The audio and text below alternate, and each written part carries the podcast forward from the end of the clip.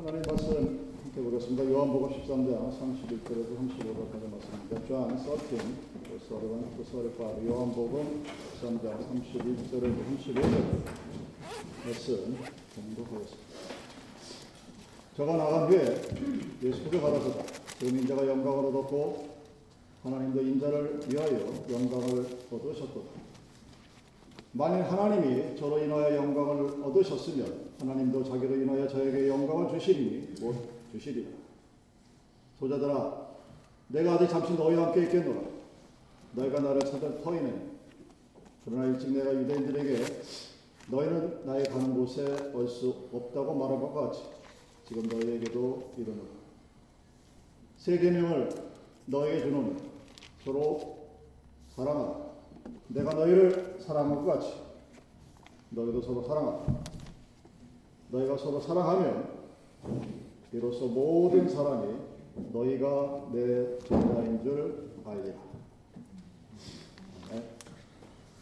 이 사랑이라는 단어를 설명하기가 참 오묘합니다. 그 아주 다양한 모습으로 사랑에 대해서 말할 수가 있는데 양비자 씨가 쓴 모순이라는 소설에 사랑을 이렇게 정의합니다. 사랑이 무엇이냐? 사랑이란 집에서나 회사에서나 거리에서나 비어있는 모든 전화 앞에서 절대로 자유롭지 못한 것이다. 전화의 구속은 점령군의 그것보다 훨씬 더 집요하다. 전화만 보면 사랑하는 사람에게서 전화가 올 것 같고 또 전화만 보면 사랑하는 사람에게 전화 걸고 싶어 못 견딘다는 것이다. 전화벨이 울리기만 하면 그 사람인 것 같고 오랫동안 전화벨이 울리지 않으면 그 전화가 부담이 났다 생각된다. 그것이 사랑이다. 아마 다 이해가 되실 거예요. 자발적인 구속이라고 하라.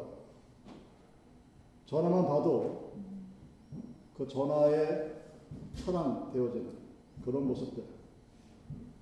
사랑은 기다릴 때도 행복합니다.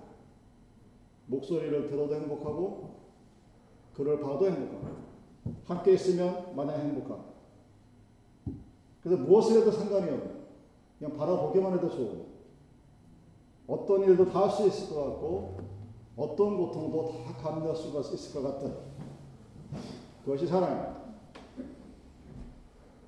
우리가 백세 시대를 맞아서 건강히 오래 살기 위해서 지켜야 될 개념들이 있죠.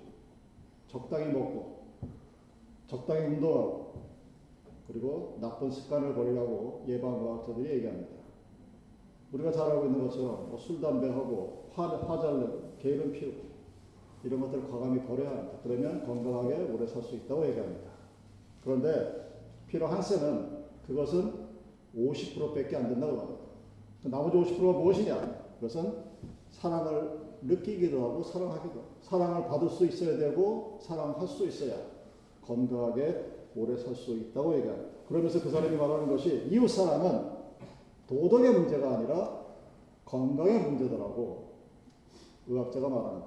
성경은 거기에 더 한 발짝 나아가서 사랑은 도덕적 문제가 아니고 건강의 문제만이 아니라 생명의 문제라고 말을 하고 있습니다. 사랑은 여러분이 행복할 수 있고 또는 불행하는 그런 문제가 아니라 사느냐 죽느냐 to be or not to be 내가 살아있느냐 내가 죽어있느냐 바로 그것이 사랑이라는 것입니다. 사람은 사랑 때문에 살기도 합니다. 또 사랑 때문에 죽을 수도 있습니다. 사랑은 내가 살고 내가 죽는 그런 문제예요. 근데 성경은 그 사랑을 계명으로서 우리에게 주고 엔톨레라고 하는 계명, 커맨드먼, 명령이라고 번역 되어져 그러니까 하나님의 명령, 하나님의 계명, 그것이 사랑인데 그 사랑이 내 생명을 좌우한다는 사실입니다. 자, 하나님께서 나에게 주신 이 계명을 내가 어떻게 지켜가느냐에 따라서 나의 삶이 달라진다는 사실입니다. 이 축복이 된 축복의 계명인데 이 축복의 계명을 내가 어떻게 대하느냐, 어떤 자세로 받아들이냐가 투비와 나투비의 문제가 되는 것입니다. 우리는 계명을 주로 부정적인 것으로 받아들입니다. 하지 말라 하는 게 주를 이루죠. 살인하지 말라, 가늠하지 말라, 도둑질하지 말라, 거짓 증거하지 말라, 탐내지 말라, 하지 말라, 하지 말라. 계명이자 절대적인 명령이에요.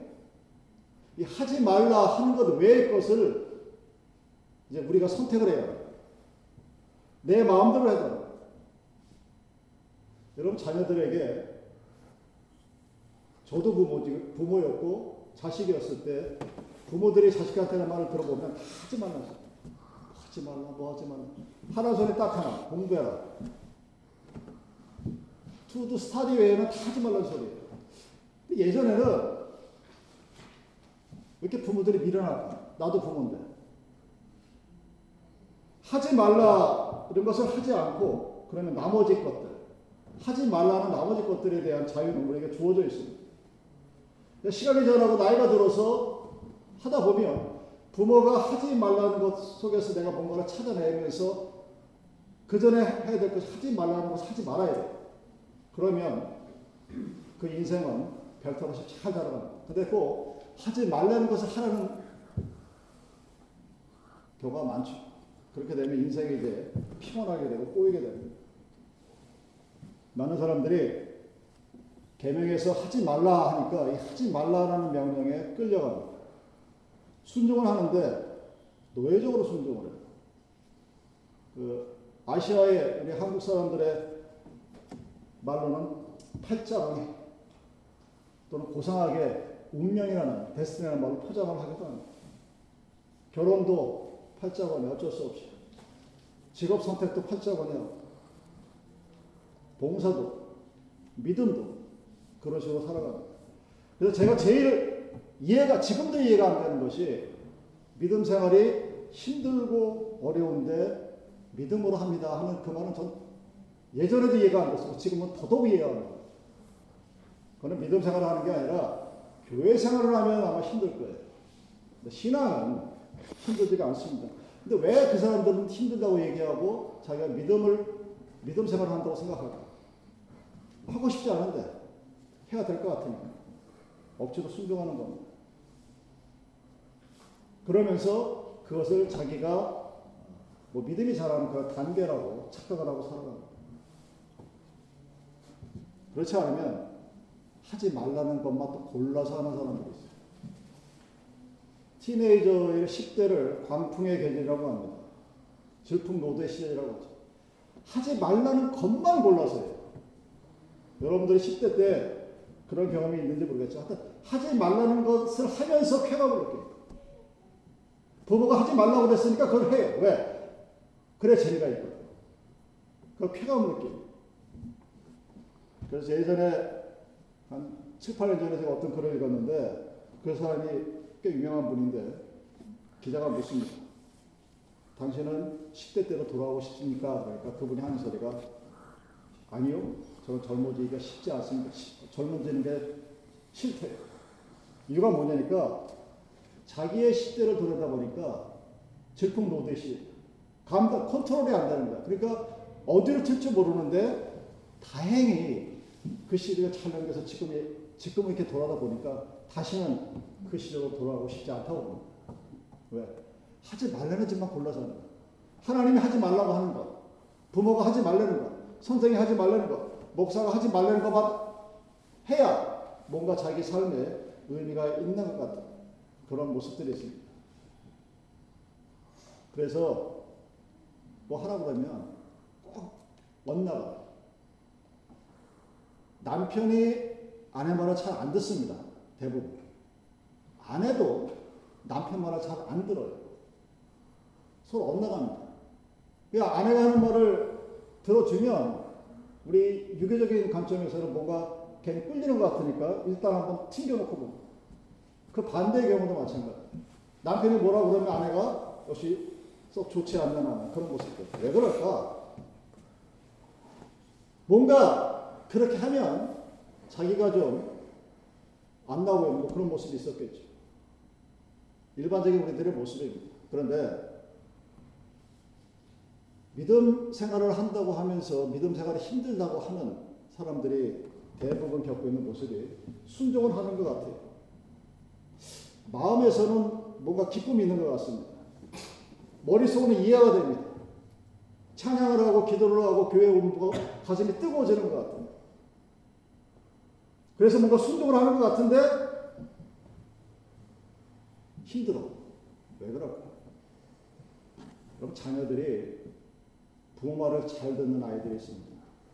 근데 교육학적으로, 심리학적으로 이런 아이들이 사실은 굉장히 위험한 아이들. 왜 위험하냐? 내가 어떻게 행동을 하면 우리 부모가 좋아하는지를 아는 아이들. 애들들이가 되는 거죠. 그러니까 이런 아이들은 미래가 극히 어둡습니다. 그래서 순종해 주는 것처럼 보여주게 합니다. 그래서 부모가 봤을 때, 어른들이 봤을 때, 아, 저 아이는 정말 부모에게 기쁨이 되는 아이라고 착각을 하게 만들어요. 그런데 정말 좋아서 그러는 게 아니에요. 정말 자기가 하고 싶어서 그러는 것이 아니라 소위 말하는 착한 모범생처럼 보이기 위해서 그렇게 살아갑니다. 성경에 이 경우가 아주 명확하게 표현되는 구절이 있습니다. 예수가 부활하시고 나서 갈릴리 바다에서 베드로를 만났죠. 만나서 뭐라고 합니까? 야, 깊은 데로 가서 물을 내려라. 라고 얘기합니다. 베드로가 대답하는 말을 곰곰이 한번 굽어보십시오. 이렇게 얘기합니다. 밤새껏 수고하여 물고기를 잡은 것이 없습니다. 나는 말씀하시니 내리리이다. 순종했습니다. 밤새 전문가인 자기가 고기 한 마리도 못 잡았음에도 불구하고 예수님이 말씀하시니까 뭐 예수님이 말씀하시니 제가 순종하겠습니다. 라고 이 구절을 이해했으면 여러분들 성경을 읽고 지나갑니다. 자세히 한번 보십시오. 아마 베드로의 대답 속에 가로를 치고 이런 말을 집어넣으면 될 거예요. 밤새껏 수고해서 한 마리도 잡은 것이 없고 이제 가로를 열고 이제 이제 것도 못 잡았습니다만 말씀하시는 그 말씀하시는 분이 예수님이시니 당신의 체면을 봐서 일단은 순종해 보겠습니다. 바로 닫고 그물을 154마리의 물고기가 잡혔습니다. 베드로가 한 행동이 무엇입니까? 예수님 앞에 무릎 꿇고 회개하고 주여 나는 죄인입니다. 나를 떠나소서. 왜 그랬을까? 겉모습은 순종이었는데 속마음은 네가 뭔데? 그런 거지. 내가 밤새 수고해도 한 마리도 못 잡았는데 물고기가 깊은 데 가 있는 게 아니라 거기 가서 고기를 내리냐니 그래도 그래도 네가 그래 명색이 예수님인데 내 스승이었는데 내가 한번 들은 척을 해줄게. 그 마음을 예수님도 알았겠지만 베드로도 알았어. 그 잡힌 물고기를 보고 베드로가 하나님께 회개합니다. 주님, 나를 떠나십시오. 나는 당신을 감당 못하겠습니다. 왜? 나는 죄인입니다. 무슨 죄를 지었습니까? 말씀을 감사함으로 순종하지 못하고 아주 의심하며 아주 못되고 아주 소위 후프된 꼬부라진 마음으로 삐뚤어진 마음으로 근데 겉으로는 지킨 척 했기 때문이죠. 여러분 성경은 오늘 우리들에게 새로운 계명이라고 말합니다. 다른 말로 옛날 계명이 있었다는 뜻이겠죠. 옛날 계명은 주로 하지 말라 하는 스타일이었습니다. 새로운 계명은 계명도 두 가지밖에 없고 하라, do it이라는 발란티어의 선택적인 순종을 얘기합니다. 마태복음 22장에 율법서가 예수님께 와서 중요한 질문을 합니다. 예수님, 계명 중에 가장 큰 계명이 무엇입니까? 예수님께서 대답하십니다. 주 너의 하나님을 사랑하라. 이것이 첫째요. 그리고 이웃을 사랑하라. 이것이 두 번째다라고 얘기합니다. 옛 계명과 새 계명은 올된 이유로 나눠지는 것이 아니라 서로 관통하는 근본적인 정신이 있습니다. 그 오리지널 미닝이 무엇입니까? 그 계명의 속성을 예수님이 새 계명에 대한 것을 우리에게 말씀해 주십니다. 이런 계명이 누구 때문에 무엇을 위해서 우리에게 주어진 것으로 생각하십니까?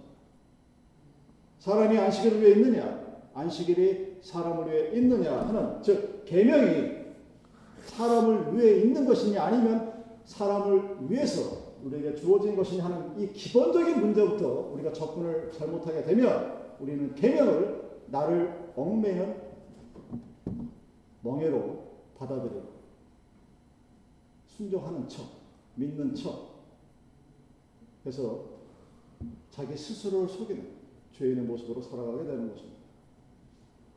이런 계명은 나 자신을 위해서 하나님께서 우리에게 주신 아주 소중한 축복의 명령입니다. 그래서 우리가 계명을 대할 때 나를 축복하는 이 계명을 내가 자발적으로 순종하고 감사하고 기뻐 내가 과연 어떤 attitude를 가지고 하나님의 말씀을 대하느냐 이것이 가장 중요한 문제라는 사실입니다. 여러분이 잊지 말아야 할 것이 그것입니다. 계명이 우리에게 말하는 새 계명의 요지가 무엇입니까? 그가 사랑한 것 같이 하나님을 사랑하고 이웃을 사랑하는데 그 사랑에 대한 근본적인 attitude가 그가 나를 사랑한 것처럼 예수가 나를 사랑한 것 같이 서로 사랑하라고. 그랬을 때 우리는 나는 내가 받은 그리스도의 사랑, 내가 받았다는 그 하나님의 사랑이 나의 삶의 동기요 근본이 됩니다. 내 삶의 모티브가 됩니다. 무엇이? 내가 받은 하나님의 사랑. 사랑받았다는 사실. 하나님이 나를 사랑하셨는데 그 나를 사랑하신 그 하나님의 사랑을 내가 받았다고 알고 있고 느끼고 있고 감사하고 있다는 사실이 중요한 것입니다. 바로 그것이 사랑의 뿌리이자 계명의 근본적인 동기가 됩니다. 그런데 우리들은 이 하나님으로부터 받은 사랑을 자주 잊어버려. 너무 쉽게 잊어버려. 그리고 기억하지 못한다. 화요일날 우리 이종희 목사님 사모님이신 신혼자 사모님 천국 한송 예배 때 목사님이 기도를 부탁하셔서 맨 앞줄에 앉아 있었습니다. 그때까지만 해도 덤덤했어요. 뭐 덤덤하다기보다는 가서 얘기를 들어보니 돌아가실 때 마지막 체중이 65파운드였다고. 그 어른이. 쫙 말라서 6개월 동안 뚝정박 돌아가실 때 마음이 안 좋죠. 그냥 앉아 있었습니다. 그냥 덤덤하고. 근데 성령이 그 앉아서 무릎 꿇고 있는 그 순간에 제가 30년 전에 처음 그 담임 목사의 사모님으로 그분을 만났을 때 처음 모습, 그분이 입었던 그 투피스의 색깔부터 시작해서 하나하나 다 remind 시킵니다. 잊고 있었어요. 모른 척 했었어요. 정말 눈물이 앞을 가려서 기도도 못할 정도로 예배 시간 내내 성령이 나를 울게 만들었어. 왜 울었을까? 잊어버리고 살았어. 얼마나 많은 사랑을 받았는지 까마득해 잊어버리고 나 혼자 잘나서 여기까지 온 것처럼. 이종희 목사님이 교회를 개축하고 나서 얼마 있다가 전화가 왔더라. 잠깐 나오라고. 그 집 앞에 나가봤더니 40파운드짜리 쌀 두 포대를 사갖고 오셨는데 이게 무거우니까 본인이 들지 못하니까 나보러 들고 와라. 그럼 하시는 말씀이 쌀만 있어도 굶어 죽진 않는다. 그 제가 지금도 생생히 기억합니다. 예, 목사님, 앞으로 제가 두 달 동안은 굶어 죽지 않고 잘 살게 걱정하지 마시고. 걸어가셨어요. 또 어느 날은 나는 별로 느낌도 없는데 신발 좀 제대로 된 신발을 사시느라고 돈을 줘 가시더라고요. 그런데 까마득해 잊어버리고 있었어요. 기억나는 그 사건뿐만이 아니라 뭔 일, 일만 터지면 무슨 일만 생기면 정말 전화 걸고 물어보고 내가 어떻게 해야 될까 조언을 구하고 20년 전에 미시간으로 떠나고 나서부터는 가끔가다 전화 드렸지만 잊어버리고 살았어요. 어떻게 인간이 자기가 받은 그 은혜도 잊어버리고 살아가는데 그러면서 무슨 목사라고 사랑을 얘기하는데 정말 한심하고 어리석어서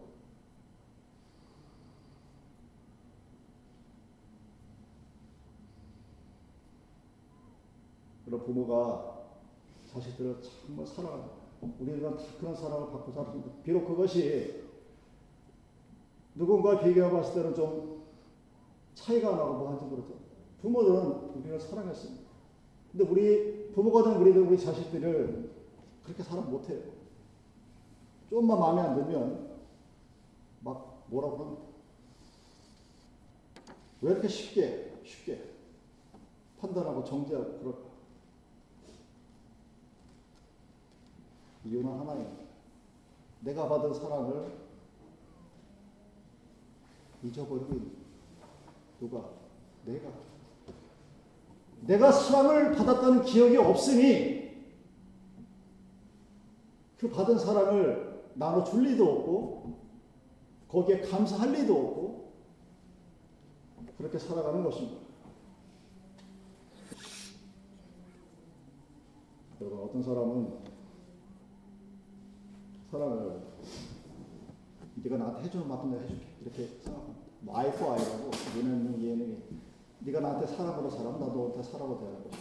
네가 나를 못 살리면 나도 못 살릴 것이다. 좀 그렇죠. 그런 식으로 사랑을 대하는 attitude가 있는 사람이 있습니다. 어떤 사람들은 네가 나를 사랑하지만 난 너도 무조건 사랑할 거야. 하고 self-righteousness 독선적인 그런 사랑을 또 어떤 사람은 네가 나를 사랑하냐? 내가 끝까지 너 사랑하냐? 뭐 지켜라. 새로운 계명, 옛 계명, 그 계명의 사랑의 모습은 그리스도께서 나를 사랑하신 것 같이 그것이 신앙적인 성경에 증거하는 사랑입니다. 여러분 사랑이 사랑이 아닌데 사랑이라고 착각하고 살아가면 그건 병입니다. 인생이 재미가 없게 되고 믿음 생활이 짜증이 나고 힘들어서 억지로 순종해야 되는 그런 모드로 변하게 되는 것입니다. 그러나 그리스도께서 나를 사랑하신 것 같이 내가 나를 사랑하게 될 때 그때 사랑이 있습니다. 거기에 사랑의 진리가 있고 사랑의 자유가 있고 사랑의 능력이 있고 그리스도가 나를 사랑할 것 같이 에서 내가 떠나게 되면 그때부터는 사랑이 아닙니다. 내가 사랑과 같이 너희가 서로 사랑하라. 이것이 진리입니다. 그것이 사랑입니다. 주님이 우리를 어떻게 사랑하셨을까요?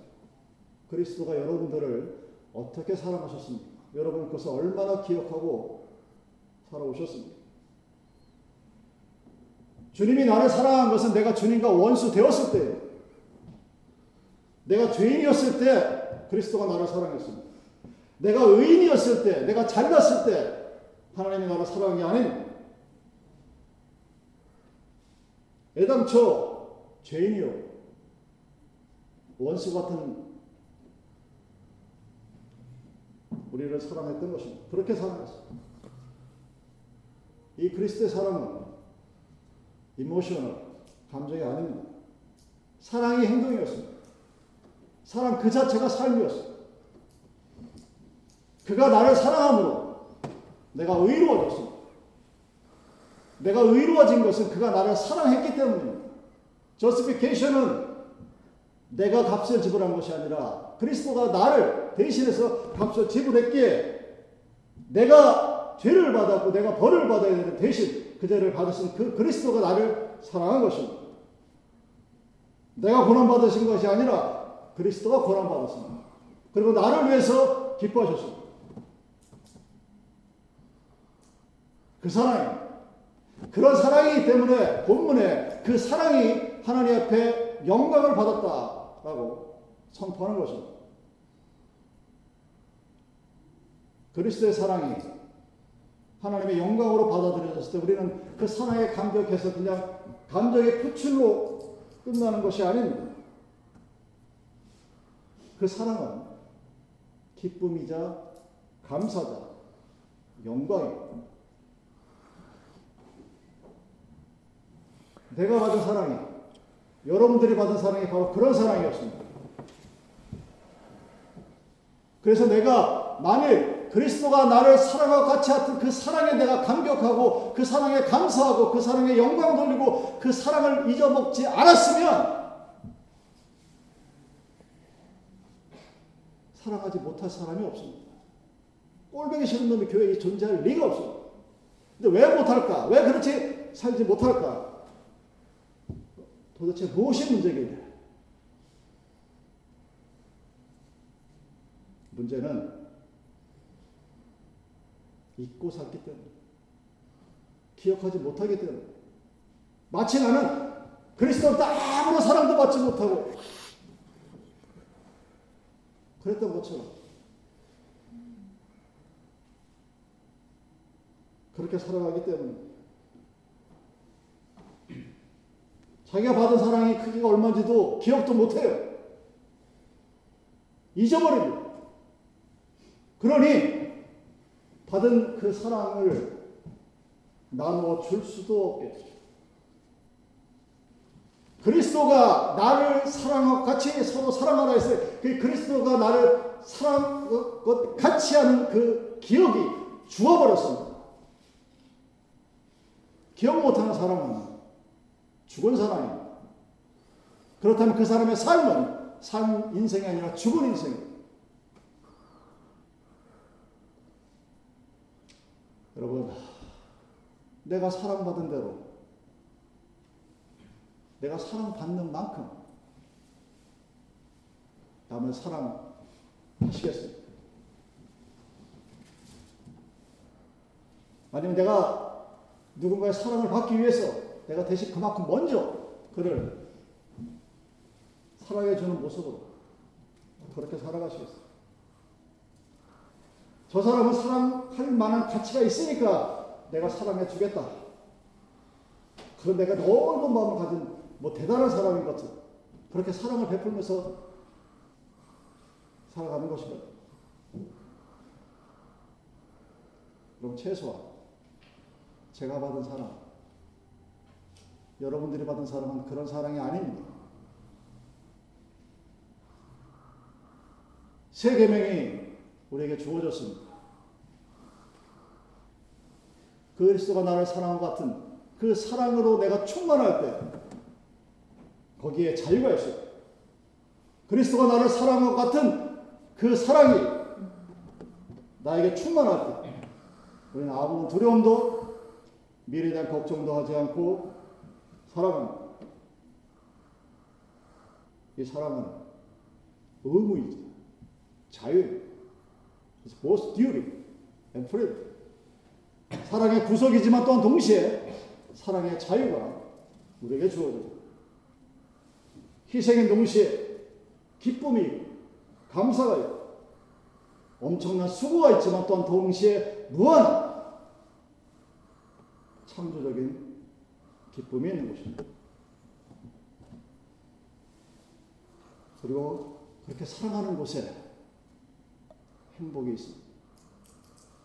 삶의 지혜가 있습니다. 내가 받은 하나님의 사랑, 하나님의 은혜, 성령의 충만, 그것이 기억되어지고, 기억하고, 감사해서 내가 받은 사랑을 나누며 살아갔습니다. 이런 교회에 식구들의 대결을 주님의 이름으로 축원드립니다.